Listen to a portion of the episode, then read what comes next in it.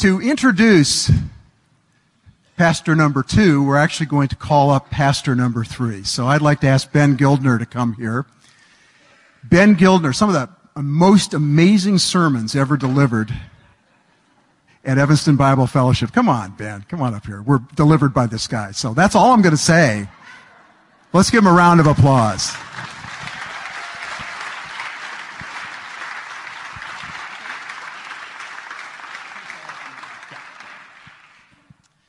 Um, the proudest moment of my life was when I was named the pastor of this church. And the fact that I was only able to pastor it for 16 months instead of 16 years is the thing that I most regret in my life. And I still lay awake in bed at night feeling very bad about that. Um, and so, even though those of you who are here will tell me it's not necessary, I wanted to say I'm very sorry that I wasn't able to be your pastor much longer than I was um, this morning. Now, this morning I have a difficult task because the majority of the people sitting here don't know who Martin McCorkle is other than his name. And I have two minutes to convince you that you owe him such a debt of gratitude, even if you've never met him, that you ought to give him a standing ovation when he comes up here. So, here we go. There are scores of people that I could introduce this morning whose contributions and gifts and sacrifices were crucial to the formation and foundation and the initial growth of this church. That said, I suspect that all of those scores of people would agree that the single most important contribution was made by the man who's going to give the sermon this morning. You have to understand that when you're talking about 30 or 40 people meeting in a middle school auditorium where the seats are so narrow that you walk out of the service dreaming about how wonderful it would be to sit in coach class on a major airline, that you're not coming back the next week because of the amenities. You have to understand that when there's 80 or 90 people meeting in a pink dance hall on the edge of downtown Evanston and you get to the pastor's office by yanking a rope out of the ceiling that brings a rickety old ladder down so that you can shout up to Martin who's working on his sermon in the winter in an unheated office wearing a parka that you're not coming back and you're not inviting your friends to come back the next week because of the amenities. And you're not coming back because the preaching is good. You can get good preaching elsewhere and get the amenities too.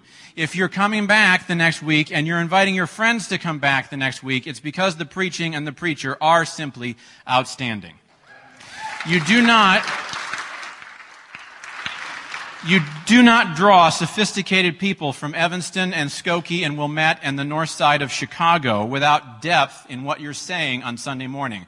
Depth of engagement with the biblical text and depth of engagement with application to people's real everyday lives. You don't draw students from Northwestern University by simply saying something on Sunday morning. You have to actually have something to say. You don't draw seminarians from Trinity without profound theological engagement. You don't draw fervent evangelical students from Moody Bible Institute without a fire in your belly. You have to have all those things, or this church literally wouldn't be here. The Free Church planted seven or eight churches in this area all at once back around 1987. This is one of only two that made it beyond the first couple of years, and he is the single most important reason why. I don't want to give you the impression that the why and the reason you should be grateful to him is just because he was a great preacher. The Constitution that this church lives under, which has some amazingly, I can say as a pastor, I've been exposed to many church constitutions. There are a couple moments of brilliance in there. And this church wouldn't be what it is without those moments of brilliance that Martin co wrote. He set the vision and the ethos and the identity of this church that endure to this day. And you have to understand what kind of a person this is, too. We couldn't pay him a salary, so to support his family, he worked for Sparkling Spring. And as you may have read in the insert that was supposed to be in your bulletin this morning, Martin has a degenerative muscular disease, or as he once said to me, I have no calves. Which is literally true. Now think about what I'm saying. He worked for Sparkling Spring lugging big, huge jugs of water into office buildings to fill their water coolers because we couldn't pay him. The laid back Californian who outwardly nothing appeared to bother was so upset as a pastor one time about how difficult and painful a particular situation was in the church and how hard it was affecting people that he went home after an elder meeting and threw up. So it wasn't just what you got on Sunday morning, outstanding as that was. It was what you got from the man and the person that has contributed to what this church is today and the fact that it is even here today. If you appreciate this church, even if you've never met this man, you owe him a debt of gratitude because it would not be what it is. In fact, it wouldn't even be here if it were not for him. So here's my application this morning. I can't ask you to applaud at the end of Martin's sermon. That's dangerous. He was doing a series of messages on the Sermon on the Mount one time, and I don't know where we were, Matthew 5 or 6 or somewhere. And he began his pastoral prayer at the end with, Lord, thank you today for this great sermon. We're fairly certain that he meant the Sermon on the Mount and not his sermon. But I, but I can't be 100% sure, and so who knows? He may get to the end this morning and start with, Lord, thank you for this great sermon, and then you're not going to feel comfortable clapping. Because that's going to be real awkward. So, uh, Martin's going to need a little bit of assistance getting up here this morning. Um, as he's being assisted up here, if I've managed to convince you, please give him the standing ovation that he deserves today.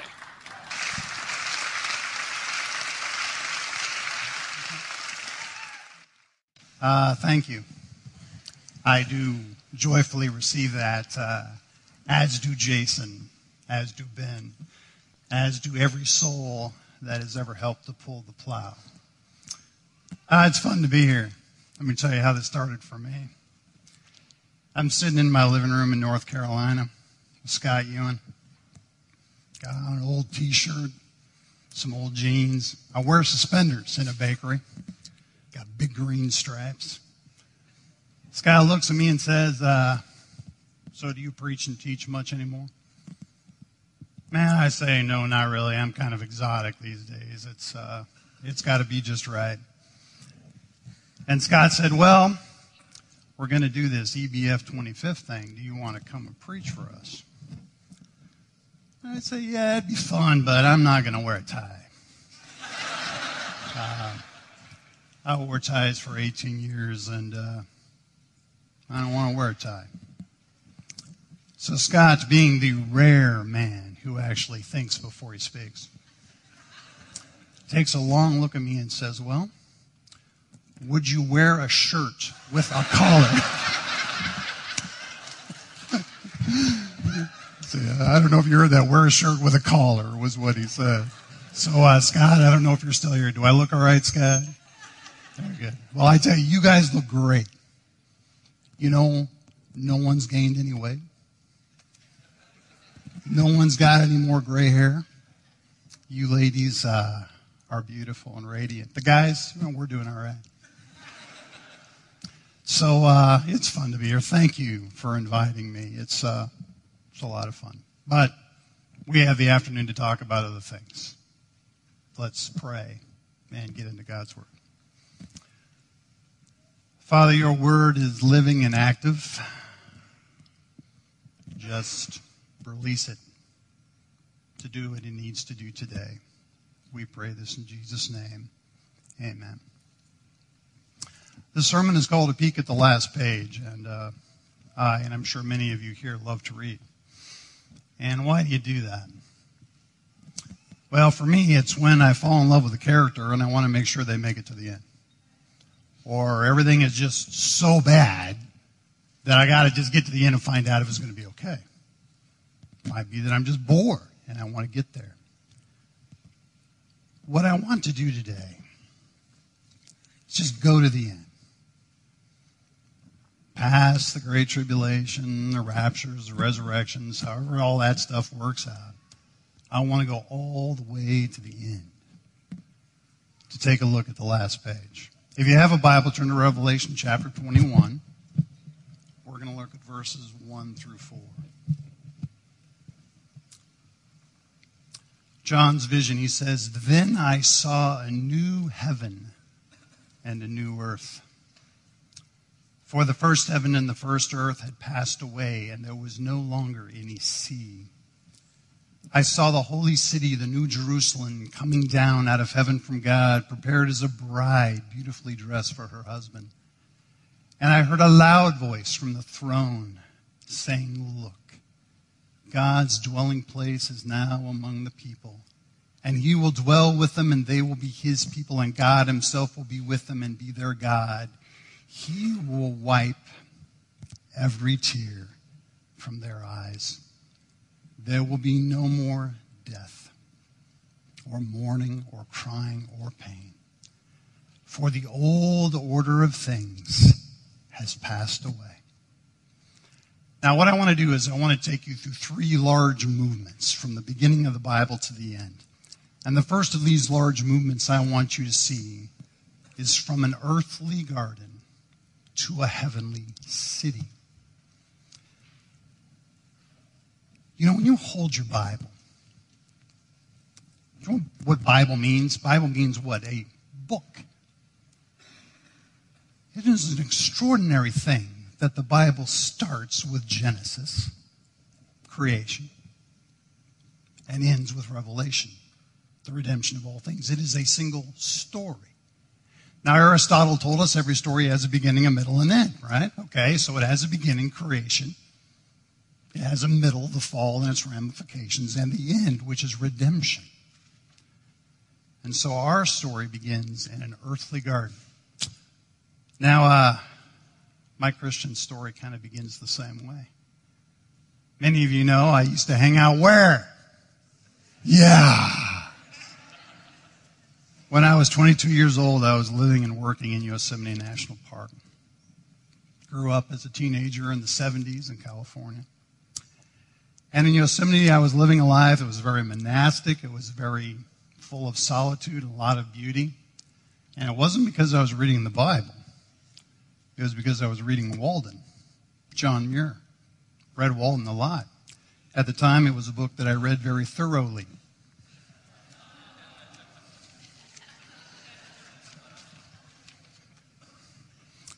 You got to pay attention. Now, from this sort of milieu comes Christianity. And you know what my first thoughts of heaven were? I'm going to backpack with Jesus. I'm going to go to heaven. We're going to wander through Yosemite and sit by streams. I'm going to have a nylon string guitar and we're going to sing folk songs. We're going to sit by the fire at lakes and Jesus is going to teach me stuff. Uh, this is true. That's what I thought. And that's very sentimental. That's very innocent and all, but it's not at all biblical. Because you see, I wanted the story to go backward. I wanted the story to go back to the garden.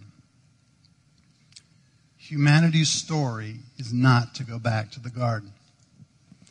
A lot of people want humanity's story to go back to the garden. There was a rather minor social event in 1969 called Woodstock, rather minor event. And uh, a lot of songs got written about Woodstock, but one of them was by one of the various versions of Crosby, Stills, Nash and Young slash Joni Mitchell, and it was called Stardust. And in Stardust, the chorus goes like this We are stardust, we are golden, we are billion year old carbon, and we got to get ourselves back to the garden. Can you hear that wonderful Crosby, Stills, and Nash Young harmony? Love it. Then in the final chorus, they say, We are stardust, we are golden, we are caught in the devil's bargain, and we got to go back to the garden. But the story does not go back to a garden. More recently, I was channel surfing and came across a very fascinating show called Life Without People on the History Channel. Was rather captivated by that title. So uh, I went online and read about it, and this is what it, uh, this is what it said. I quote from their website Humans won't be around forever. That is evolutionary dogma. That is not Christian faith, as we shall see. And now we can see in detail for the first time, they sound pretty happy about this, the world that will be left behind in life without people. And you know what the show was? Happily, someday we evolve or all die. And that's great. That's a fantastic thing. And the world nature takes back cities and, you know, you have deer in Central Park and we're not, we're gone. They want to move the story back. And stories never go. You don't go back. Guys, even without the fall, think about this. God told Adam and Eve in Genesis 1 to have dominion over the earth and fill it. In other words, leave the garden, fill the earth, use it, subdue it, make it a fit habitation for man. Even without the fall, we're not going back. But with the fall, we're definitely not going back. So where are we going? From an earthly garden to a heavenly city. John says, I saw the holy city, the New Jerusalem, coming down out of heaven from God. Later on, Revelation describes its huge city, 1,400 miles wide. It's described as a cube, actually. Imagine a city from the eastern seaboard to Colorado, Canada to the tip of Florida, and sort of lift that cube out of the earth. And there, that pure city, pure city. Star Trek fans, think Borg cube. But much, much larger and glorious, not evil. Minor point there, but very important. When I became a Christian, I need to turn to the last page to be corrected. See, I was unaware of this transition when I became a Christian. I had accepted it by the time I was with you folks in EBF, and now I embrace it. I love that God is moving toward a city. And if you read the Bible, it's not terribly surprising that there's cities everywhere. I could talk a lot about this, but just some examples. The cities of refuge in the Old Testament. Vivid portrayal of salvation folly and wisdom in the book of Proverbs do not fight in the country. They do not fight in a garden. Folly and wisdom fight in the middle of a city in the book of Proverbs. I don't want to make too much about this, but think about Christ.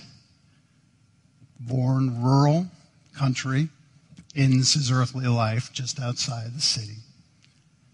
And of course, the book of Acts is a travelogue about cities. New Testament books are written to cities because a city is just where a lot of people live. And if God loves people, He's going to really love a place where there's a whole lot of people. And that's why there's this strange phrase here there was no sea.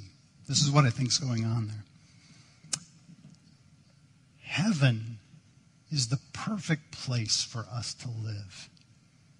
Do we live in oceans? Do we live in seas? No, we don't. So we don't need that anymore. Because it's perfect for us to live. Now, sometimes when I talk about these things to people, they say to me, Martin, you know, you're not getting it. You know, this whole idea of, of movement toward a city, uh, human dominion. That's just, it's not going to save us. And that's true. But it's really not saying a whole lot if you think about it. You know, there are many things we enjoy that do not save us. You know, uh, baths. You know, a bath does not save me, but I hear from Rebecca that she rather likes when I take them. And that's a good thing. Food does not save me. But I love it when people do a good job and prepare it and put it out on a table and there's friends and family. And you know, if we believe that only Christ saves us, then everything else does not. So was really not saying. But it is wrong to say that human achievement will save us, but it's also wrong to despise it. Boy, there are so many things I love that I am amazed that people can do. I could talk about airplanes. I could talk about my iPod. Love it. I could talk about spaceships. But I'm going to tell you about my cell phone. I have a flip phone. It's very old. But you know why? I'm never going to get rid of my flip phone. My sons have these one screen phones. I guess they're iPhones or whatever. And I, I don't want that. Do you know why? I'm going to share with you my silly masculine soul. Because you see, some of you are going to think, Martin, I can explain cell phones to you. You know, it's the xenon rays go through the atmosphere and they go through the Gucci Gucci complex and, you know, they come out. And a guy, I don't want to know. I'm glad you know. And I honor you and respect you for knowing, but I think it's magic. because you know what I'm thinking when my cell phone rings? It's the enterprise.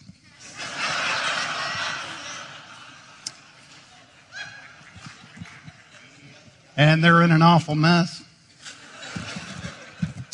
Only their captain can save them. So I pick up my flip phone and I say, Yes, Yeoman Rand, how may I help you? You know, I was sitting around last night and I needed to talk to Max, and he was just across, across the table, and I was trying to save my voice, so I didn't want to yell. And I just picked this thing up and I went. And in like two seconds, right over there, Max's light goes off, and whatever bizarre ringtone he has for me sounds off. Do you realize how extraordinary that is? What I'm trying to say plainly is this we are not to preserve creation untouched so that creation can be saved by our removal. We are to use creation until our redemption in a heavenly city. We dragging on the first one? All right, let's go on. Second big wave from the hostility of death to the glory of resurrection. Just six words in this text that are incredibly important. There will be no more death. All right, rhetorical question. You don't, you don't need to say out loud, but just in your spirit answer this question quickly, and then if you need to, think about it. Okay, you ready? Is death part of life?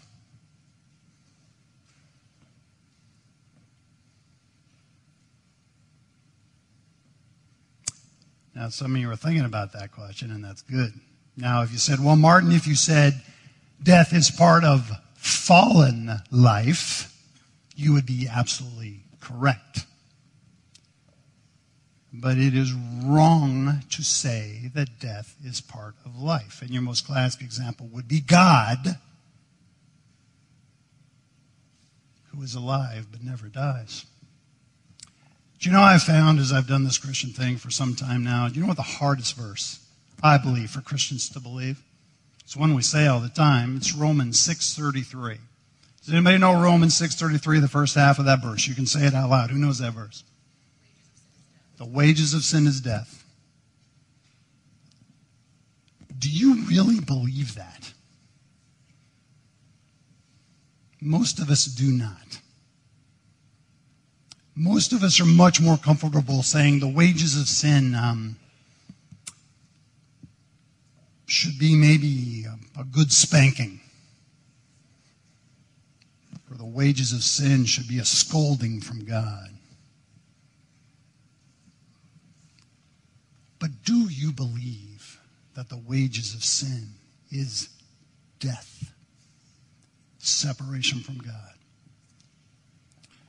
Now, this heresy of universalism just plagues and corrupts churches constantly. Would be stopped in its tracks if we simply believed that half of that verse. And if you're struggling with universalism and you're wondering if it would be better in the end if God's love saved everybody and there was no hell, let's make sure you understand that your problem is not that you are struggling with the meaning of God's love. You are disrespecting God's truth. The wages of sin is death. Now, if we say there will be no more death and the wages of sin is death, and we ask right now, what is Christ doing about it? That has to take us to 1 Corinthians 15 26. And I want to read you what I find to be an extraordinary verse. It's talking about how Christ has fulfilled his purpose the, through the resurrection. And then Paul says this the last enemy to be destroyed is death. I mean, Christ won at the resurrection. It's done. I mean, he obliterated Satan. It's, he died for our sins. It's, from, from a sort of heavenly standpoint, the war is over. But it still continues because he's still defeating death. Death is not a part of life we need to accept. It is an enemy we need to fight. Can I say that if the last enemy that Christ faced is death, that maybe we can join him in fighting death? And guys, I'm, you know, part of the thing about EBF is we tell each other the truth. And I, I am haunted by the church and by the world because we have lost the idea that death is caused by sin or even that death is bad.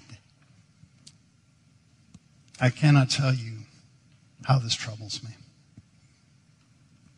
Guys, you know, and I thought about this, most of you weren't even born in 1973. In the summer of 1973, the Supreme Court ruled on Roe v. Wade, Doe versus Bolton. And it said, we as a nation can now kill babies. And nothing has changed. Nothing has changed. Nothing has changed. You know, since I left the ministry to go be a baker, I probably heard 250 sermons in very good evangelical churches. And in that entire time, I've heard one mention of abortion for about 30 seconds as a subpoint. And guys, I want you to understand something. It is not okay to kill babies. Okay? It is not okay to kill babies. It is not okay to kill babies. And if you read your Bibles, you would know this. Pharaoh in Exodus chapter 1. You know, he was doing sort of a sex selection abortion. There were too many Jews. So he says to the Hebrew midwives, when a boy comes out, kill it. You can leave the girls. And guys, I love Advent. But you know what I don't hear being taught in Advent? The slaughter of the innocents. You know, the way most people do Advent, Herod sounds like a great guy. Wise men come to town. Herod says, Hey, where, where's this Jesus at? And the wise men go, Bethlehem. And Herod says, Awesome, I want to go and worship him. High five. See you later. Bye. End of story. But it's not. He wanted to know about Jesus so he could kill him. And so he sends men to slaughter boys. And you know what, what troubles me so much about this is that you cannot compromise with death. I think the agreement that we've all sort of made is, you know, you keep your killing over there in Planned Parenthood and, and you just you just do your thing and we just won't pay attention and we'll just let everything go. And I tell you that will not happen. Proverbs say there are four things that never have enough, and the first is death. And I, I guarantee you that if what we are doing does not change, at the 50th anniversary of Evanston Bible Fellowship, euthanasia will be as common as abortion. The arguments are the same, the philosophy is the same. Say, why do you know that, Martin? Let me just give you one, one illustration. I loved the show House. I just, just was intrigued beyond belief by House. And in the last season, they flirted and even danced with euthanasia constantly. Until finally, at the very last episode, 13, during House's eulogy, eulogy, a good word about House, says House was kind of a twisted, loving man. I mean, after all, he agreed to off me when my time came. Now, for those of you who are old fuddy duddies like myself, can you imagine Marcus Welby, MD, saying that? And that's just one generation. And guys, this is why I need to see the last page. I need to be encouraged. Because John says to me, there will be no more death. And to that I say, thank you. Thank you for winning. And how do we win? By the glory of resurrection. So well, let's stay in 1 Corinthians. 1 Corinthians 15 is an amazing thing. Now, guys, what is resurrection? If death is the bad stuff, what is the good stuff? First of all, resurrection is not merely resuscitation. That's what goes on in the medical shows, right? You know, the guy's blood pressure stops, he's not breathing. I, I feel like I, I could almost do this crash cart. You know, let's start at 80, clear, you know, oh, 100,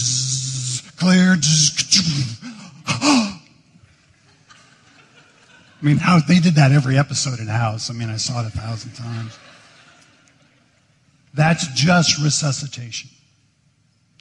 And follow me on this. Even the people Jesus resurrected in his ministry were not technically resurrected, they were revivified because they died again. Only one person has been resurrected, and that is Christ. But resurrection then is a transformation into a completely different kind of life. Now, when Paul describes this life in 1 Corinthians 15, he makes these comparisons. Listen to them. The body that is sown is perishable, but is raised imperishable. It is sown in dishonor, it is raised in glory. It is sown in weakness, it is raised in power. It is sown a natural body, it is raised a spiritual body. Now let's put all those four things together. When I am in my resurrection body, I will be immortal. I am sorry, life without people. I ain't going anywhere. I am immortal, glorious, powerful, and spiritual meaning that I have a body that is fit for spiritual life. Now, many of you say to me, Martin, tell me how you're doing. Well, I'll tell you. Having Charcot-Marie-Tooth sucks. I had in my notes a long time that I should say it stinks. But having the flu stinks. Having a peripheral neuropathy that is progressive, that's going to get worse every day I'm alive for the rest of my life, sucks. But I'm okay. And I'll tell you why. Charcot-Marie-Tooth is temporary. Resurrection is permanent. Now, I think about heaven now and I want to do three things. I read those scenes on the Crystal Sea, worshiping God. I want to be there. I, I'm going to put in my day planner, I want to spend my first million years worshiping God. Just, I just want to do that. And I don't want to say there'll come a time in heaven when I get tired to do that. I'm going to just say that I want to express my worship in a different way. And then you know what I want to do? I want to run. Yeah, I love Forrest Gump. Forrest Gump's a great movie. And uh, he's sitting on a porch one day, and all of a sudden he just starts to run. And I just burst into tears every time I see that because I want to do that. And I'm going to do that. I'm going to run around the whole world. I'm going to just run like Forrest Gump. And if you want to come along with me like people did, great. We can think of slogans for t shirts and all that and have a great time. And you know what else I want to do? I want to dance because I love music and I just I feel music so passionately and I'd like to dance, but I can't. But I'm gonna. So, ladies,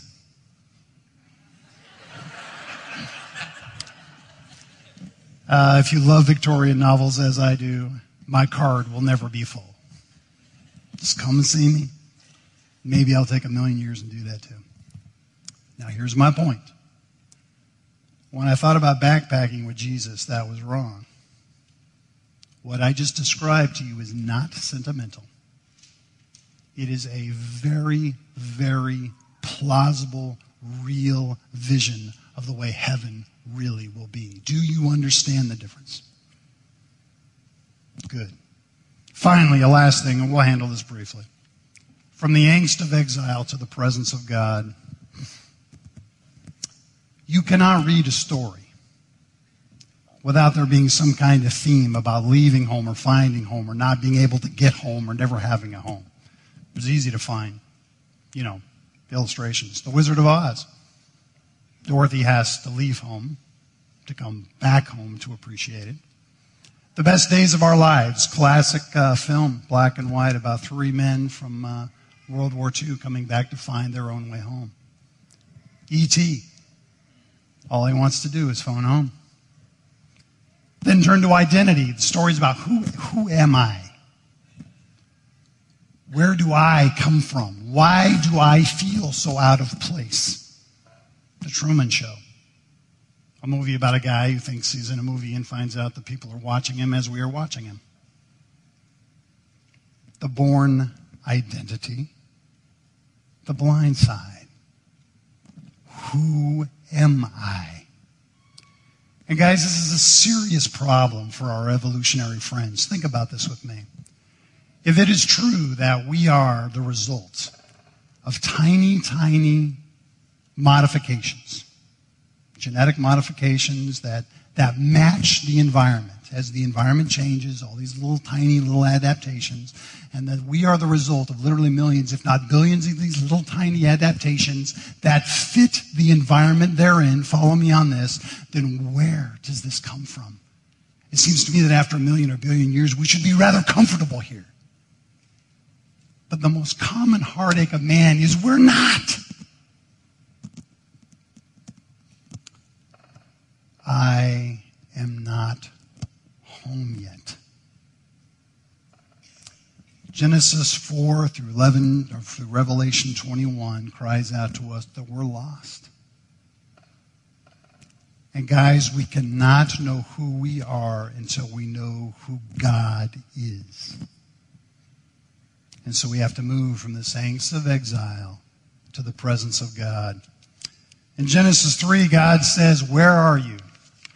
In Revelation 21, he says, I'm here.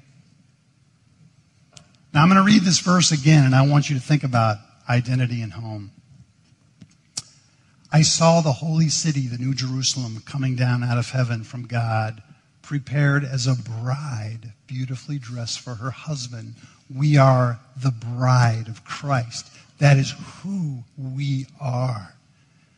And I heard a loud voice from the throne saying, Look, God's dwelling place, God's home, is now among the people, and he will dwell, live, have their home with them. They will be his people. We are God's people. And God himself will be with them and be their God. But yet we're not there yet. We're still fallen. And you know the best definition I've ever seen for fallen is this.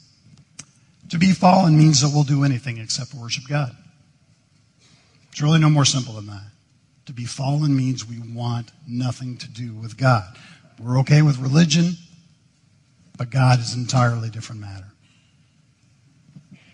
You know, sometimes I think that Christianity actually helps this. This is not I'm not criticizing, it's just an observation. And we say to people, we can help you with your family, and we can help you with your kids, and we can help you with your money, and we can. But the heart and soul of Christianity is to be able to look at somebody and say, You can know God. You can know your Creator. You can know the God who makes Yosemite and all that stuff you see in the Hubble telescope is, is his handiwork. You can know God. So let me ask you a question, rhetorical. Do you like God? Not do you love him? That's too you're going to answer yes to that way too quickly. Do you like him? But another way, say the people who have the authority to say this were to come to you this afternoon and say, tomorrow, you, you can do anything you want, you can be with, a, with whoever you want, but all tomorrow, you, you need to have your soul set toward God. You just need to rest in and enjoy God for a day. Would you be excited about that? Or would you be, you know, I'd rather go to work. And I don't want you to feel bad if you say in the latter. Because we're still fallen. We're still grappling with sin. But guys, who you are is tuned to rest in God. And nothing else will satisfy until you do so.